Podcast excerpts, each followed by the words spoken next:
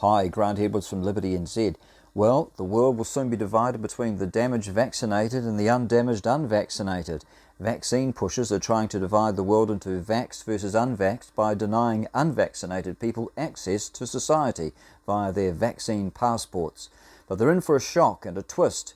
The real division will be unfolding between the damaged vaccinated people versus the undamaged unvaccinated people.